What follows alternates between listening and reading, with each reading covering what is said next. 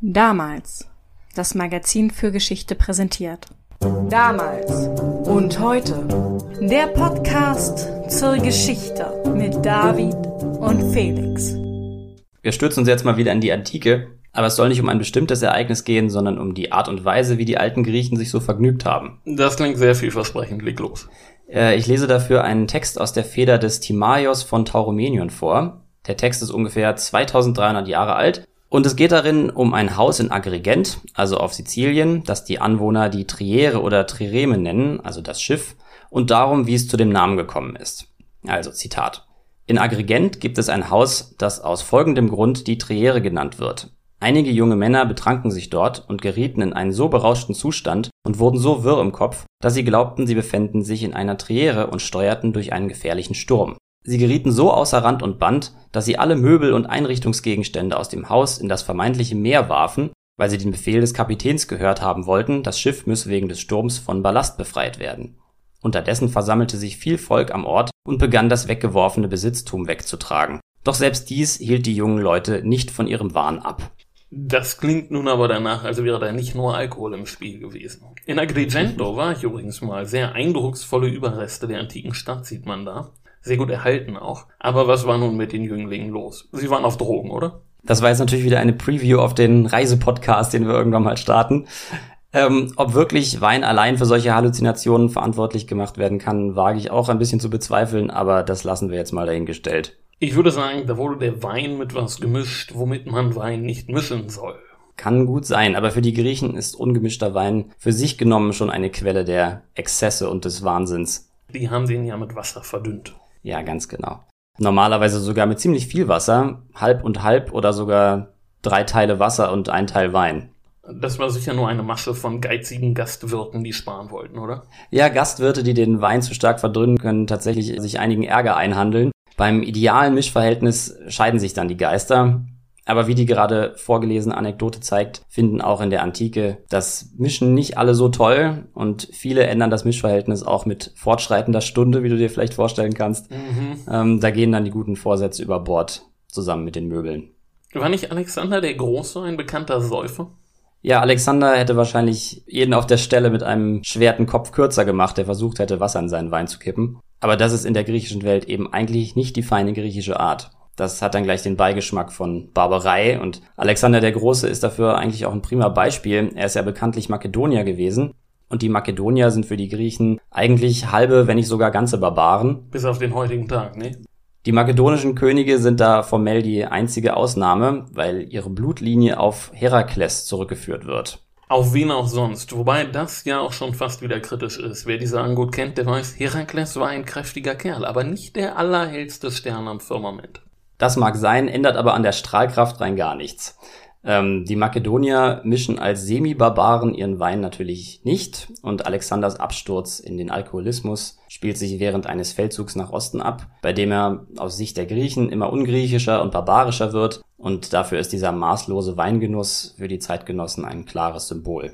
Ich glaube, von jemandem, der die ganze Welt erobern will, kann man jetzt aber am besten Willen noch keinen Maß halten mhm. erwarten. Das passt irgendwie nicht so recht. Ja, wohl wahr. Auf die Verbindung komme ich nachher sogar nochmal zu sprechen und auf Alexander auch. Aber vorher wollen wir uns mal wieder den griechischen Vergnügungen zuwenden. Und die bestanden natürlich nicht nur darin, die Demokratie zu erfinden und das Perserreich zu erobern. Ich finde es übrigens gut, dass wir jetzt endlich auf Alexander den Großen zu sprechen kommen. Denn den sind wir den Hörern ja eigentlich schon eine Weile schuldig, seit dem Trailer Grunde. Nicht so laut. So, ja, aber wir fangen jetzt erstmal mit dem Essen an. Das macht man nämlich vor dem Trinken und vor allem anderen sowieso. Also das Schlemmen und das sich betrinken sind zeitlich voneinander getrennt. Ja. Das heißt, äh, Fingerfood gibt's auch schon im alten Griechenland, aber alles, was man nicht einfach nebenbei so vor sich hin knabbern kann, kommt weg, bevor der Wein rausgeholt wird. Das heißt, so läuft es beim Symposion, also bei den Treffen der Adligen. Und weil es ja heute um die Genusskultur der alten Griechen gehen soll, bleiben wir auch einfach mal bei den Adligen, weil Genuss gibt's natürlich auch da, wo das Geld rar ist, aber eben nicht so mit System. Und nun kommen wir zum kulinarischen Teil unseres Podcasts. Das hatten wir bisher, glaube ich, nicht. Essensgeschichte ist neu. Ja, stimmt. Ich stütze mich im Folgenden übrigens hauptsächlich auf das Buch von James Davidson, das im Deutschen Kurtisanen und Meeresfrüchte heißt. Du fängst jetzt aber mit den Meeresfrüchten an. Äh, ja, genauer gesagt mit Fisch. Das sind, wenn man es genau nimmt, allerdings jetzt keine Meeresfrüchte. Ja, kauft man beim selben Händler. äh, nach Fisch sind die Griechen jedenfalls völlig verrückt. Der Dichter Archestratos von Gela schreibt zum Beispiel folgendes, Zitat, Doch wenn du in das blühende Land Ambrakia kommst und zufälligerweise Eberfisch siehst, dann kauf ihn. Auch wenn er mit Gold aufgewogen wird, geh nicht ohne ihn, damit nicht die furchtbare Rache der Unsterblichen auf dich herabkomme, denn dieser Fisch ist reiner Nektar. Das ist doch mal eine, eine, Ansage. Also mehr Drohung als Empfehlung, aber. Ja, oder? Ich finde, die angedrohte Rache der Unsterblichen fehlt heute in den meisten Foodblogs. Auf jeden Fall, ja. Naja, Archestratos empfiehlt mit ähnlichem Nachdruck den Hundshai aus Rhodos. Nochmal Zitat. Es kann zwar deinen Tod bedeuten, doch wenn sie ihn dir nicht verkaufen wollen, dann nimm ihn dir mit Gewalt. Danach magst du ruhig dein Schicksal auf dich nehmen. Es würde mich ja jetzt schon interessieren, was du ja zum Beispiel über Trüffel gesagt hast. ähm, ja, wahrscheinlich nicht viel. Das Auffällige ist nämlich, dass in seinem Werk, das sich um die Freude am Essen dreht, eigentlich nur Fisch und Meeresfrüchte vorkommen. Die Griechen können zwar auch mit Drosseln, Hasen, Würsten, Innereien, lydischen Fleischeintöpfen und Kuchen was anfangen, aber alles, was schwimmt, hat Vorrang. Kochen mit Fisch ist die klare Königsdisziplin in der Küche. Fisch dominiert auch die ersten Kochbücher, aber besonders wird über ihn gedichtet. Auf den Theaterbühnen wird über Fisch geschwärmt und eine ganze Reihe von Fischmetaphern entstehen, die alle irgendwie mit Verlangen, Begierde und Genuss zu tun haben. Der Grund ist der, dass Fisch und Meeresfrüchte nicht den Göttern geopfert werden. Das ist das Problem mit Fleisch, abgesehen von Wild. Es wird im Zusammenhang mit dem Opfer, das eigentlich mit dem Schlachten immer irgendwie einhergeht, in gleiche Teile zerlegt, ohne dass man dabei darauf achtet, welche Teile gut sind und welche nicht. Und der Geschmack steht also im Hintergrund. Nicht so beim Fisch. Da können sich die Köche dann richtig austoben und die Feinschmecker können anfangen zu dichten. Fisch steht also für eine Kategorie des Essens, das nicht nur funktional ist, sondern sich um Genuss dreht. Ja, heute ist die griechische Küche ja eher lammbasiert. Ja, da hat sich einiges geändert. Die heutige mediterrane Küche hat mit der antiken eigentlich nicht mehr viel zu tun. Auch die römische Küche später mit ihren fermentierten Fischsoßen und so, da ist sie der modernen thailändischen Küche eigentlich näher als der italienischen. Ich bin ja ein großer Fan der modernen römischen Küche und arbeite hart daran, meine Tonarelli Cacio e Pepe zu optimieren. Aber die moderne Küche basiert wirklich eher auf der großzügigen Verwendung von Pecorino als auf Fischsoße. Ja, ich kann mich gerne als Testesser anbieten übrigens. Ist okay. Also, ja, aber zurück zu den Griechen. Ähm, wenn sich jetzt also irgendwo im antiken Griechenland eine adlige Männergesellschaft zusammenfindet, mit der freudigen Perspektive, sich später dem verdünnten Wein zu widmen, dann werden erstmal Fisch, Meeresfrüchte, Innereien und andere feine Sachen aufgetischt. Und wer keinen Fisch mochte, der hat schon mal mit dem Wein angefangen? Also die, die keinen Fisch mögen, gibt's natürlich auch, äh, aber die mögen ihn aus Prinzip nicht. Und zwar steht der Fisch irgendwie eben für Genuss und Dekadenz. Es wird in der klassischen Zeit zum Beispiel als auffällig wahrgenommen, dass die homerischen Helden keinen Fisch essen oder nur in absoluter Not. Das missversteht man damals aber. Man denkt, dass auch zu Homers Zeiten Fisch schon eine Delikatesse war und sich deshalb nicht als Heldennahrung eignet. Die essen nur gegrilltes Fleisch. Aber in Wirklichkeit war Fisch zu Homers Zeiten ein Armenessen, also genau das Gegenteil. Jedenfalls sind die Fischesser in den Augen der enthaltsamen, irgendwie verweichlichte Genussmenschen. Sokrates sieht das zum Beispiel so. Also ist ein Abend bei Fisch, Kalamari und Rotwein schon fast eine römische Orgie. Ja, eigentlich macht sich in den Augen von Sokrates schon jeder verdächtig, der zu viel Opson isst, was man als Beilage übersetzen könnte, aber eigentlich alles umfasst, was nicht Brot ist. Nochmal bitte. Ja, also Essen hat zwei Kategorien. Sitos ist Brot und Opson ist der ganze Rest. Das ist übrigens heute auch im Thailändischen so. Da gibt es Kao, also Reis und Gapkao, was so viel wie mit Reis heißt. Das ist alles andere. Gibt's in anderen Sprachen vielleicht auch. Das isst man eben immer zusammen und der Grieche, der in der Runde nur ab und zu mal zum Brot greift, sich aber den Fisch reinschaufelt, das ist dann ein sogenannter Opsophagos, ein Beilagenesser. Und nachdem man dann derart über die Stränge geschlagen ist, kommt denn der verdünnte Wein auf den Tisch. Ja, die Tische kommen weg, ähm, es wird durchgefegt, weg mit den Muschelschalen und den Gräten und dann kommt der Wein, ja. Der Wein ist Teil der griechischen Identität. Aristoteles und Theophrast schreiben Abhandlungen über die Trunkenheit von denen ist aber leider nichts erhalten heute. Dafür der griechische Wein. Der ist erhalten, ja. Wenn auch anders, das äh, erkläre ich gleich auch nochmal. Wer sich mit den Wirkungsweisen des Lebens und auch der Politik beschäftigt, der muss sich auch mit dem Wein beschäftigen. Der antike Historiker Theopompos, von dem leider auch nicht viel erhalten ist, hat sich wohl mit den Trinkgewohnheiten von Herrschern und ihren Völkern beschäftigt. Und für die Griechen ist ja unverdünnter Wein, wie gesagt, eine harte Droge. Und wer sich da nicht zurückhalten kann, der muss eigentlich unweigerlich zugrunde gehen. Das kann man am Beispiel Alexander demonstrieren oder am Spartanerkönig Kleomenes. Vielleicht war in dem Wein ja doch irgendwas anderes drin. Meinen die alten Griechen und wir denn heute überhaupt dasselbe, wenn wir von Wein sprechen? Ja, genau. Ja, also das kann man so und so sehen. Der Wein ist meistens süß und hochprozentig, so zwischen 15 und 16 Prozent. Süße Weine gibt's ja auch heute noch. Das sind teilweise ganz besonders edle Dessertweine, der Chateau Yquem zum Beispiel. Oh, oh, oh, oh, jetzt wird es wirklich ein kulinarischer Podcast. Ja, ja, wir haben ja vorhin schon darauf hingewiesen. Ähm, und die altgriechischen Weine sind sehr tanninhaltig. Vor dem Mischen muss man meistens noch Fruchtfleischstückchen und Rebenreste raussieben. Deswegen müssen sie vor dem Trinken auch eine ganze Weile gelagert werden. Und dann ist damals das Aroma ein ganz anderes, weil der Wein nicht in Eichenfässern gelagert wird, sondern in Amphoren. Und wie schmeckt Amphore? Ja, irgendwie nach Harz, vielleicht auch ein bisschen nach Pech. Damit werden die nämlich normalerweise versiegelt. Okay, also schmeckt alles irgendwie harzig, ölig. Das muss ja nicht schlecht sein, aber ist auf jeden Fall anders. Würde ich eigentlich gern mal probieren, also nur probieren. Hm, Im griechischen Retina-Wein heißt der, da ist Harz drin. Habe ich nie probiert. Ähm, natürlich. Dabei gibt's hier in Mariendorf viele Griechen. Ja, vielleicht musst du mal fragen. Haben sie bestimmt. Ja, der Wein wird nicht immer in Amphoren aufbewahrt natürlich, sondern kurzfristig dann auch in Trinkschläuchen. Dann schmeckt man Schaf und Ziege raus. Das muss ich nicht unbedingt probieren, wobei ich gegen die Kombination Schaf und Wein nichts habe, aber in einer anderen Konfiguration, so wenn das Schaf so langsam und lange im Wein gekocht wird.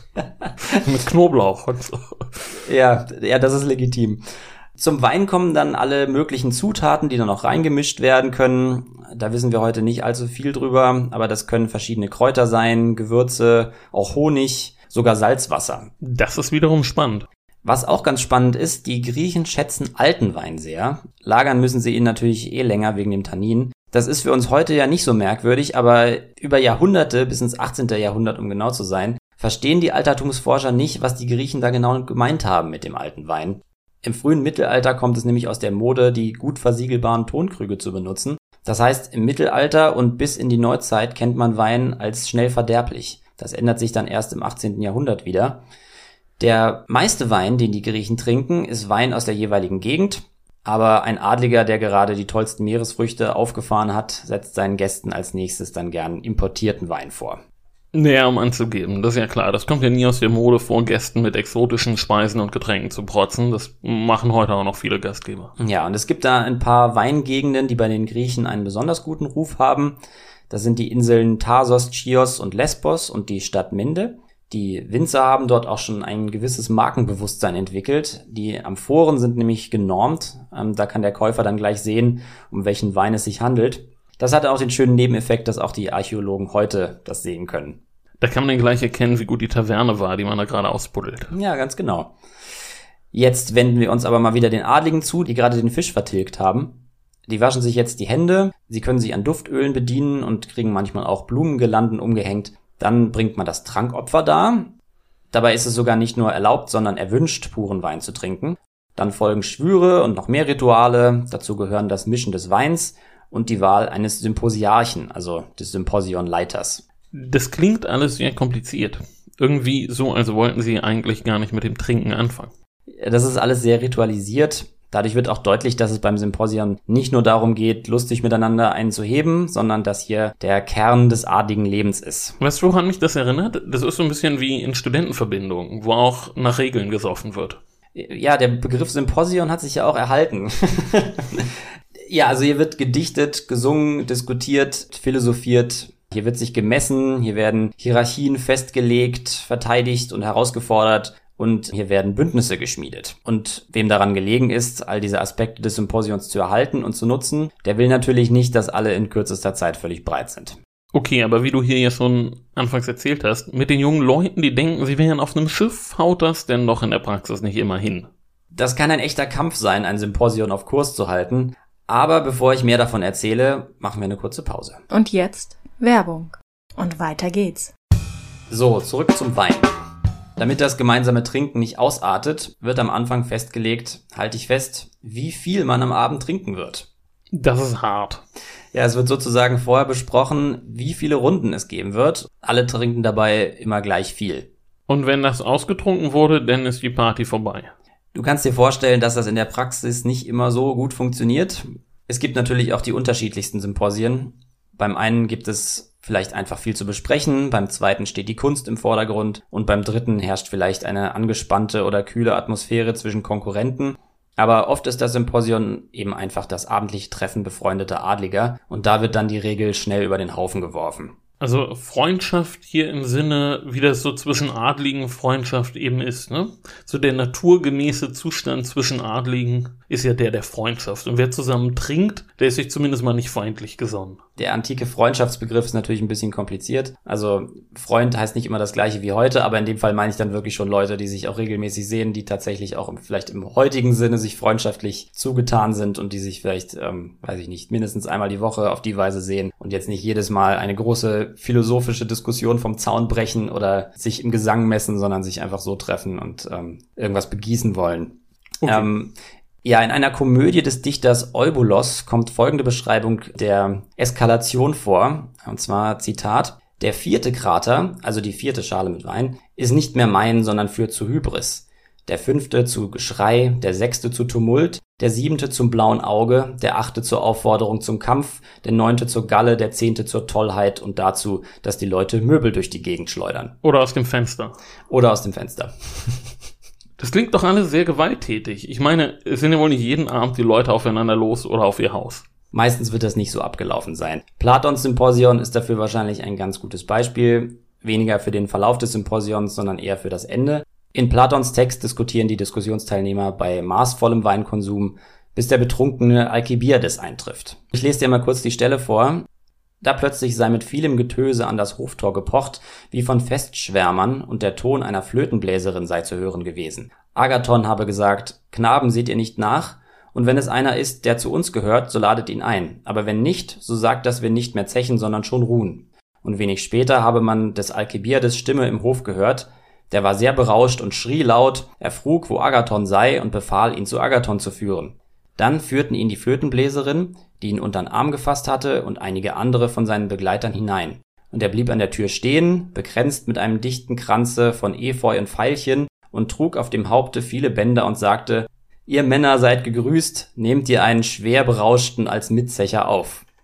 Also so wie man das heute kennt. Die Party löst sich auf, eine setzt sich in Bewegung, zwei fusionieren zu einer, die einen gehen nach Hause, die anderen feiern immer weiter. Genau, das sind die besagten Festschwärmer. Alkibiades ernennt sich dann selbst zum Leiter des Symposions, lässt schneller trinken, trinkt auch puren Wein und lässt sich nur mit Mühe wieder zügeln. Aber dann kommen plötzlich noch mehr Festschwärmer dazu, weil das Tor wohl zufällig gerade offen war und dann löst sich die Struktur der Diskussionsrunde endgültig auf Einige gehen dann irgendwann, andere schlafen ein. Es geht also auch ohne geworfene Möbel. Ja, das klingt deutlich mehr nach Wein jetzt. Mhm. Getrunken wird natürlich nicht nur bei den Symposien, sondern auch in Tavernen. Das ist aber schon ein großer Standesunterschied. Da trinkt eher der einfache Bürger, besonders in den demokratischen Städten der griechischen Welt. Und in einer Stadt wie Athen muss die Tavernendichte wirklich sehr hoch gewesen sein. Eine Taverne konnte alles Mögliche sein, von einem einfachen Karren bis zu schicken Gebäuden, so oder so geht hier alles ganz ohne Rituale über die Bühne und ohne die ganzen Regeln des Symposions. Aber trotzdem mit gemischtem Wein. Na klar. Aber um eine Feier zu organisieren, muss der Gastgeber nicht nur für gutes Essen und guten Wein sorgen, sondern auch für Musik und bezahlte Gesellschaft. Damit wären wir bei den Flötenmädchen, den Auletrides.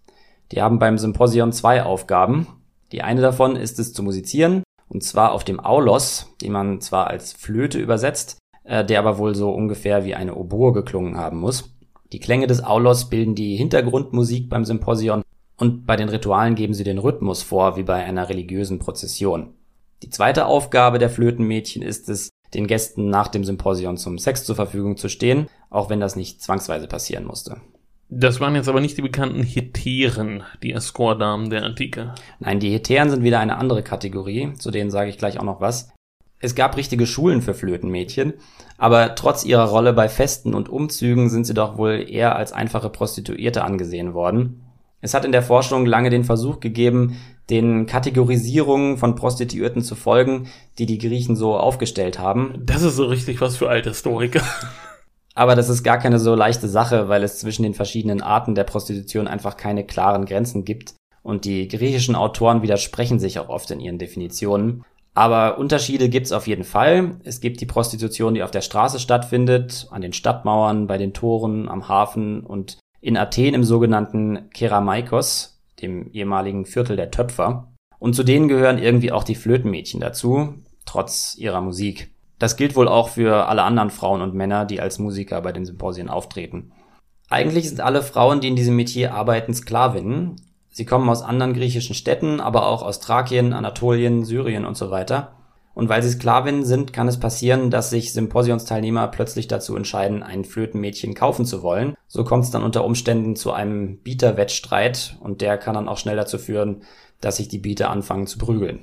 Na klar, also beginnt der Abend damit, dass man sich darüber streitet, wie viel Beilage man zum Brot essen sollte, und dann endet er damit, dass man betrunken Sexsklavinnen ersteigert. Mhm. Wer nicht Maß halten kann, kann nicht Maß halten. Das ist das durchgehende Thema. Für die meisten Prostituierten ist das Leben nicht einfach. Viele betätigen sich nebenher als Weberinnen. Bordelle sind gleichzeitig Textilfabriken. Ich weiß nicht, ob du mal was von Terry Pratchett gelesen hast. Nein. In seinen Scheibenweltromanen sind die Prostituierten der näheren Gilde organisiert. Ich nehme mal an, dass er die Idee daher hat. Zumindest in Athen können die normalen Prostituierten jedenfalls gar nicht viel Geld verdienen, weil es gesetzlich festgesetzte Höchstpreise gibt. Aber die gerade von dir erwähnten Heteren bewegen sich da schon teilweise in einer anderen Sphäre, obwohl sie teilweise auch an den Stadtmauern angefangen haben. Besonders berühmt für seine Heteren ist da übrigens Korinth. Das ist für seine Prostituierten damals so berühmt wie Athen für seine Philosophen. Und die werden dann von so einem Symposion angeheuert. Also eine genaue Regel gibt es dafür nicht. Es ist auf jeden Fall nicht selten, dass neben den Flötenmädchen und ihren weiblichen wie männlichen Kollegen auch andere Prostituierte an den Symposien teilnehmen, die nicht Musik spielen, sondern mit denen sich die Gäste unterhalten. Entweder der Gastgeber bezahlt sie für den Abend oder einer der Gäste bringt sie mit. Bezahlung im weitesten Sinne ist aber immer im Spiel, aber so einfach wie bei den Flötenmädchen ist das eben dann doch nicht. Heteren, die bei der High Society besonders gefragt sind, achten nämlich darauf, dass sie ihre Gunst immer aktiv geben können. Das machen sie natürlich als Antwort auf Geschenke, aber eben nicht nur. Das macht in den Augen ihrer Verehrer den großen Unterschied zu den anderen Prostituierten aus. Also kann der Organisator eines Symposions Heteren nicht einfach für einen festgesetzten Preis für den Abend anstellen oder bestellen. Also pauschal kann man das nicht sagen. Das sind jetzt wirklich die Grenzen, hier ein System präzise beschreiben zu können. Die Sache ist die, dass es in der griechischen Antike eine Grenze zwischen dem Privaten und dem Öffentlichen gibt. Die Ehefrauen sind der ersten Sphäre zugeordnet und sie kommen eigentlich kaum aus dem Haus. Alle Frauen, die entweder verheiratet sind oder bald heiraten sollen, sind also schwer erreichbar. Für Affären vielleicht schon, aber eben nicht für das sich öffentlich einander annähern, flirten, umwerben und so weiter. Die einfachen Prostituierten verdienen ihren Lebensunterhalt, indem sie Sex für Geld anbieten aber die Heteren lassen sich letztlich für Intimität in sehr viel weiterem Sinne bezahlen. Und dafür müssen sie irgendwie in der Lage sein, Annäherungsversuche auch abzulehnen. Also ist es auch ein Spiel mit der Wahrnehmung. Aber das blieb immer Teil der Partywelt oder gab es für Heteren auch die Möglichkeit, zur Zweitfrau oder zur Mätresse oder sowas zu werden? Es gibt feste Beziehungen zwischen Adligen und Heteren, die gibt es teilweise vor oder nach einer Ehe. Ein Adliger lebt also zum Beispiel als junger Mann mit einer Hetäre zusammen, bis eine Ehe für ihn arrangiert wird. Oder die Beziehung tritt an die Stelle der Ehe, zum Beispiel aber nicht notwendigerweise nach dem Tod der Ehefrau. Aber sonst ist die feste Beziehung zu einer Hetäre eher ein Merkmal der Söldner. Neben der eigentlichen Ehe zusätzliche Beziehungen und Familien zu haben, ist dagegen ein klares Zeichen von großem Reichtum. Das gibt's ja auch durch alle Zeiten, dass Reichtum auf diese Weise nicht nur genutzt, sondern auch vorgeführt wird. Auf dem Symposion erscheint man denn nicht mit der Ehefrau. Das wäre ja ein Affront. Sondern man erscheint da mit der Hetäre. Richtig. Das ist ja zum Beispiel in einigen asiatischen Ländern heute auch noch ganz ähnlich. Da treffen sich in vergleichbarem Rahmen Geschäftspartner zum Essen und zum Besäufnis und bringen ganz selbstverständlich jüngere Frauen mit, mit denen sie nicht verheiratet sind, aber eine Nebenbeziehung unterhalten. Die Heteren haben aber zumindest theoretisch die Möglichkeit, auch selbstständig und ohne festen Patronen reich und mächtig zu werden. In dem Fall spricht man von Megalomistoi oder Hochheteren. Die gehen immer noch zu feiern, richten aber auch selbst welche aus und können die Männer einladen, die ihnen gerade geeignet erscheinen. Der antike Geschichtsschreiber Polybios schreibt zum Beispiel von seinem Besuch in Alexandria, wo er erfährt, dass die schönsten Häuser der Stadt Flötenmädchen gehören. Okay, du hast ja vorhin schon gesagt, dass Kategorien wie Flötenmädchen oder Hetäre keine wirklichen festen Definitionen haben. Aber wenn Polybios sagt, dass die Häuser Flötenmädchen gehören, dann heißt das, dass das Hetären sind, die als Flötenmädchen angefangen haben. Ja, genau. Das sind Frauen, die jetzt eigene Feiern ausrichten können und die es sich auch leisten können, für ihre hohen Gäste umfangreiche Hausregeln aufzustellen, an die die sich dann halten müssen. Wer in einem der schönsten Häuser der Stadt wohnt, gehört natürlich absolut zur Prominenz der Zeit. Über die erfolgreichsten Hetären werden Theaterstücke geschrieben, sie kommen in überlieferten Reden vor, in Anekdotensammlungen und so weiter. Die berühmteste ist Phryne, es ist überliefert, dass sie nach der Zerstörung Thebens durch Alexander den Großen anbietet, den Wiederaufbau der Stadtmauer aus eigener Tasche zu bezahlen. Sie ist also legendär reich. Ja. Sie steht wie andere berühmte Hetären auch Modell für Künstler und ist auch das Modell für Praxiteles, der seine Aphrodite von Knidos nach ihr anfertigt. Die ist heute leider nicht mehr erhalten, begründet aber ein ganzes Statuengenre. In der hellenistischen Zeit, also nach Alexander, gibt es eine ganze Reihe solcher Megalomistoi. Und da sie, wie gesagt, ganz eindeutig zu den Stars der Zeit gehören, gibt es natürlich auch viele junge Frauen, die hoffen, auf dem Weg über das Flötenmädchen-Dasein auch eines Tages reich und berühmt zu werden. Aber das ist natürlich in fast allen Fällen eine Illusion. Frühne kenne ich vor allem wegen diesem Prozess. Sie war wegen schamlosen Verhaltens angeklagt und die Anwalt zerriss ihr Kleid und entblößte ihren Busen. Da musste der Richter sie natürlich sofort freisprechen, ob so viel Schönheit. Ich muss wohl nicht erwähnen, dass zahlreiche Künstler die Szene abgebildet haben. In den äh, 20er Jahren hat der damals sehr bekannte Berliner Anwalt Erich Frei die Taktik übrigens wiederholt, als er die Nackttänzerin Lola Bach wegen Erregung öffentlichen Ärgernisses verteidigt hat. Ah ja, Frei. Die Autobiografie habe ich sogar mal verschenkt, aber bisher nicht selber gelesen. Er hat mit der Taktik Erfolg gehabt, oder? Die Strafe fiel sehr milde aus, einen Monat auf Bewährung. Hm, interessant. Ja, vielleicht war in dem Fall die Lage auch nicht ganz so verzweifelt wie bei Frühne. Vielleicht machen wir mal eine Folge über Frei, wieder im Bereich True Crime auf Kaperfahrt gehen. Ja, genau, gute Idee. Ähm, ja, erzählen will ich zum Abschluss aber jetzt noch was über die großen Bankette. Ich habe ja jetzt hauptsächlich über die Bestandteile des Symposions gesprochen.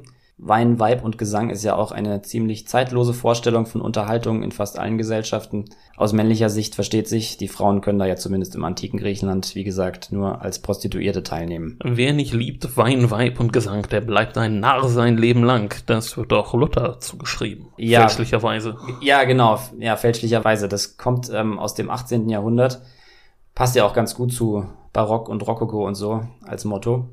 Da spricht man dann von Anakreontik, alles Dichtung, die sich um Genuss dreht, benannt nach dem antiken griechischen Dichter Anakreon.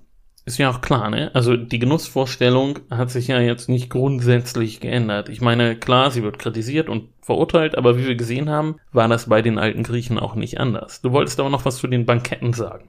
Ja. Ähm, ein Symposion ist eben normalerweise ein vergleichbar kleines Ereignis. Das sogenannte Andron, also das Männerzimmer, in dem das alles stattfindet, ist kein Festsaal, sondern ein eher kleines Zimmer, wo so eine mittelgroße Partygesellschaft gerade so reinpasst. Es geht beim Symposion ja, wie gesagt, neben allem Sex und Wein in erster Linie um Geselligkeit. Aber natürlich gibt es da Ausnahmen. Zum Beispiel als Kleisthenes, der Herrscher von Sikion, seine Tochter vermählen will und zu diesem Zweck Bewerber dazu einlädt, ein ganzes Jahr gegeneinander anzutreten, sowohl beim Sport als auch bei den Disziplinen des Symposions. Also beim Dichten, Singen, Reden und damals in archaischer Zeit auch noch beim Tanzen. Das wird dann wirklich ein Riesenevent. Adlige aus der ganzen griechischen Welt kommen da mit ihrem Gefolge und entsprechend kann man sich auch die Symposien des Kleistenes vorstellen. Besondere Aufmerksamkeit bekommt ein gewisser Sminderides aus Sybaris, der mit tausend Bediensteten anreist, darunter Fischer und Köche. Tausend Bedienstete klingt wirklich recht viel. Sind das wieder die antiken Zahlen, die man alle durch fünf teilt? Nein, ich denke nicht in dem Fall. Man vergisst manchmal, dass die größten und reichsten Städte der griechischen Welt ja nicht Athen und Korinth sind, geschweige denn Sparta, sondern eben Sybaris und andere Städte auf Sizilien und in Süditalien. Und besagter Smindurides ist wohl sogar in Sybaris für seine Dekadenz berühmt gewesen. Die Tendenz, große und immer größere Feste zu feiern, gibt es dann verständlicherweise seit Alexander überall in der griechischen Welt. Da bestimmen dann Könige und mächtige Generäle, wie gefeiert wird, und die relative Gleichheit innerhalb des Adels weicht einem klaren Herrscher-Untertanen-Verhältnis. In die Bankette, die veranstaltet werden, fließen dann auch viele persische Einflüsse mit ein.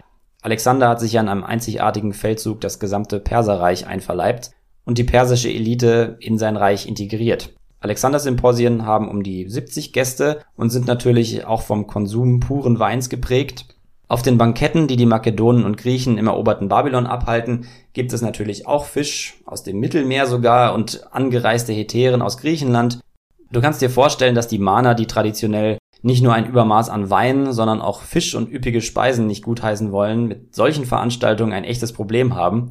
Für sie ist diese Genusssucht ein Zeichen von Zügellosigkeit und Maßlosigkeit in allen Lebensbereichen. Deshalb wird sie auch immer mit Tyrannen und Königen in Verbindung gebracht, weil wer sich beim Essen, beim Trinken und im Liebesleben nicht beherrschen kann, der muss früher oder später nach der Alleinherrschaft streben oder gleich nach der Weltherrschaft, so wie Alexander. Wer mit Alexander getrunken hat, muss wahrscheinlich aber auch eine Stahlleber gehabt haben.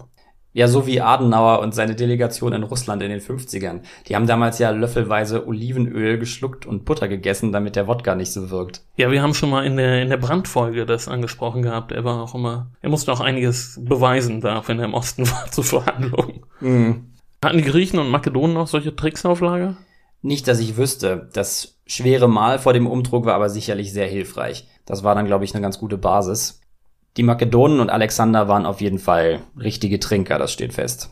Gut, die wirklich wichtigen Symposien, also die, wo die Herrscher sitzen, sind jetzt also halb persisches Königsbankett und halb makedonisches Trinkgelage. Aber das Symposion der Jahrhunderte davor geht nicht völlig unter, oder? Kommen dann als nächstes schon die römischen Orgien? Nein, die Symposien gibt es noch viele Jahrhunderte. Die griechische Oberschicht gibt's ja weiterhin. Sie hat natürlich ihre Demokratien und Aristokratien nicht mehr und muss sich Königen unterordnen, aber weg ist sie nicht. Und sie breitet sich ja sogar aus. Die hellenistischen Reiche, also die Nachfolgereiche des Alexanderreichs, erweitern die griechische Welt ja deutlich. Die Mitglieder dieser Oberschicht treffen sich weiterhin auf bewährte Art und Weise im Symposion. Und auch für hellenisierte Nicht-Griechen und Nicht-Makedonier wird das Symposion wichtig, also für Thraker, Juden, Syrer und so weiter. Und das Grundkonzept Männerbünde freundschaftlicher oder kollegialer Art, die sich abends zum Trinken treffen und für sexuelle Unterhaltung zahlen, ist ja wie gesagt ein auf der ganzen Welt zu beobachtendes Phänomen. Also gerne das Möbel werfen und kaputt schlagen.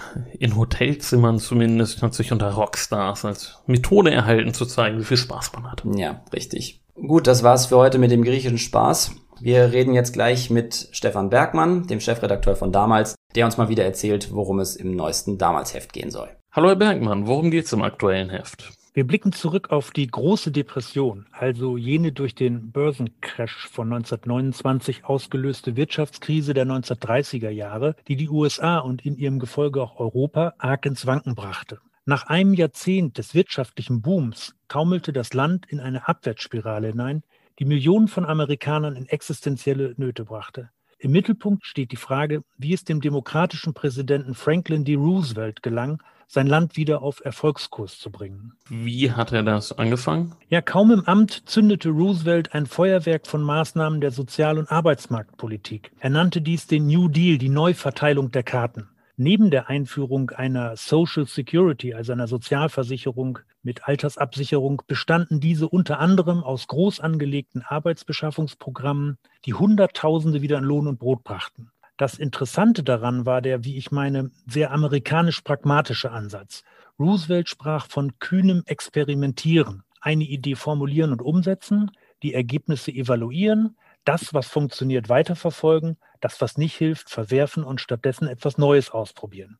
Ist das neue damals jetzt ein Kommentar zur aktuellen Lage in den USA, ausgelöst durch die Trump-Jahre und die Corona-Krise? Nein, eher nicht. Es ist jedoch immer sinnvoll, aus Anlass von schwierigen Situationen zu schauen, ob es Vergleichbares in der Geschichte schon einmal gegeben hat und wie die Menschen damals damit umgegangen sind. Genau das tun wir also. Aber vor einfachen Gleichsetzungen sollte man sich hüten, auch wenn manche Beobachter im aktuellen US-Präsidenten Joe Biden schon einen Roosevelt 2.0 sehen. Uns als Geschichtsmagazin interessiert naturgemäß die historische Perspektive und die ist beeindruckend und durchaus lehrreich.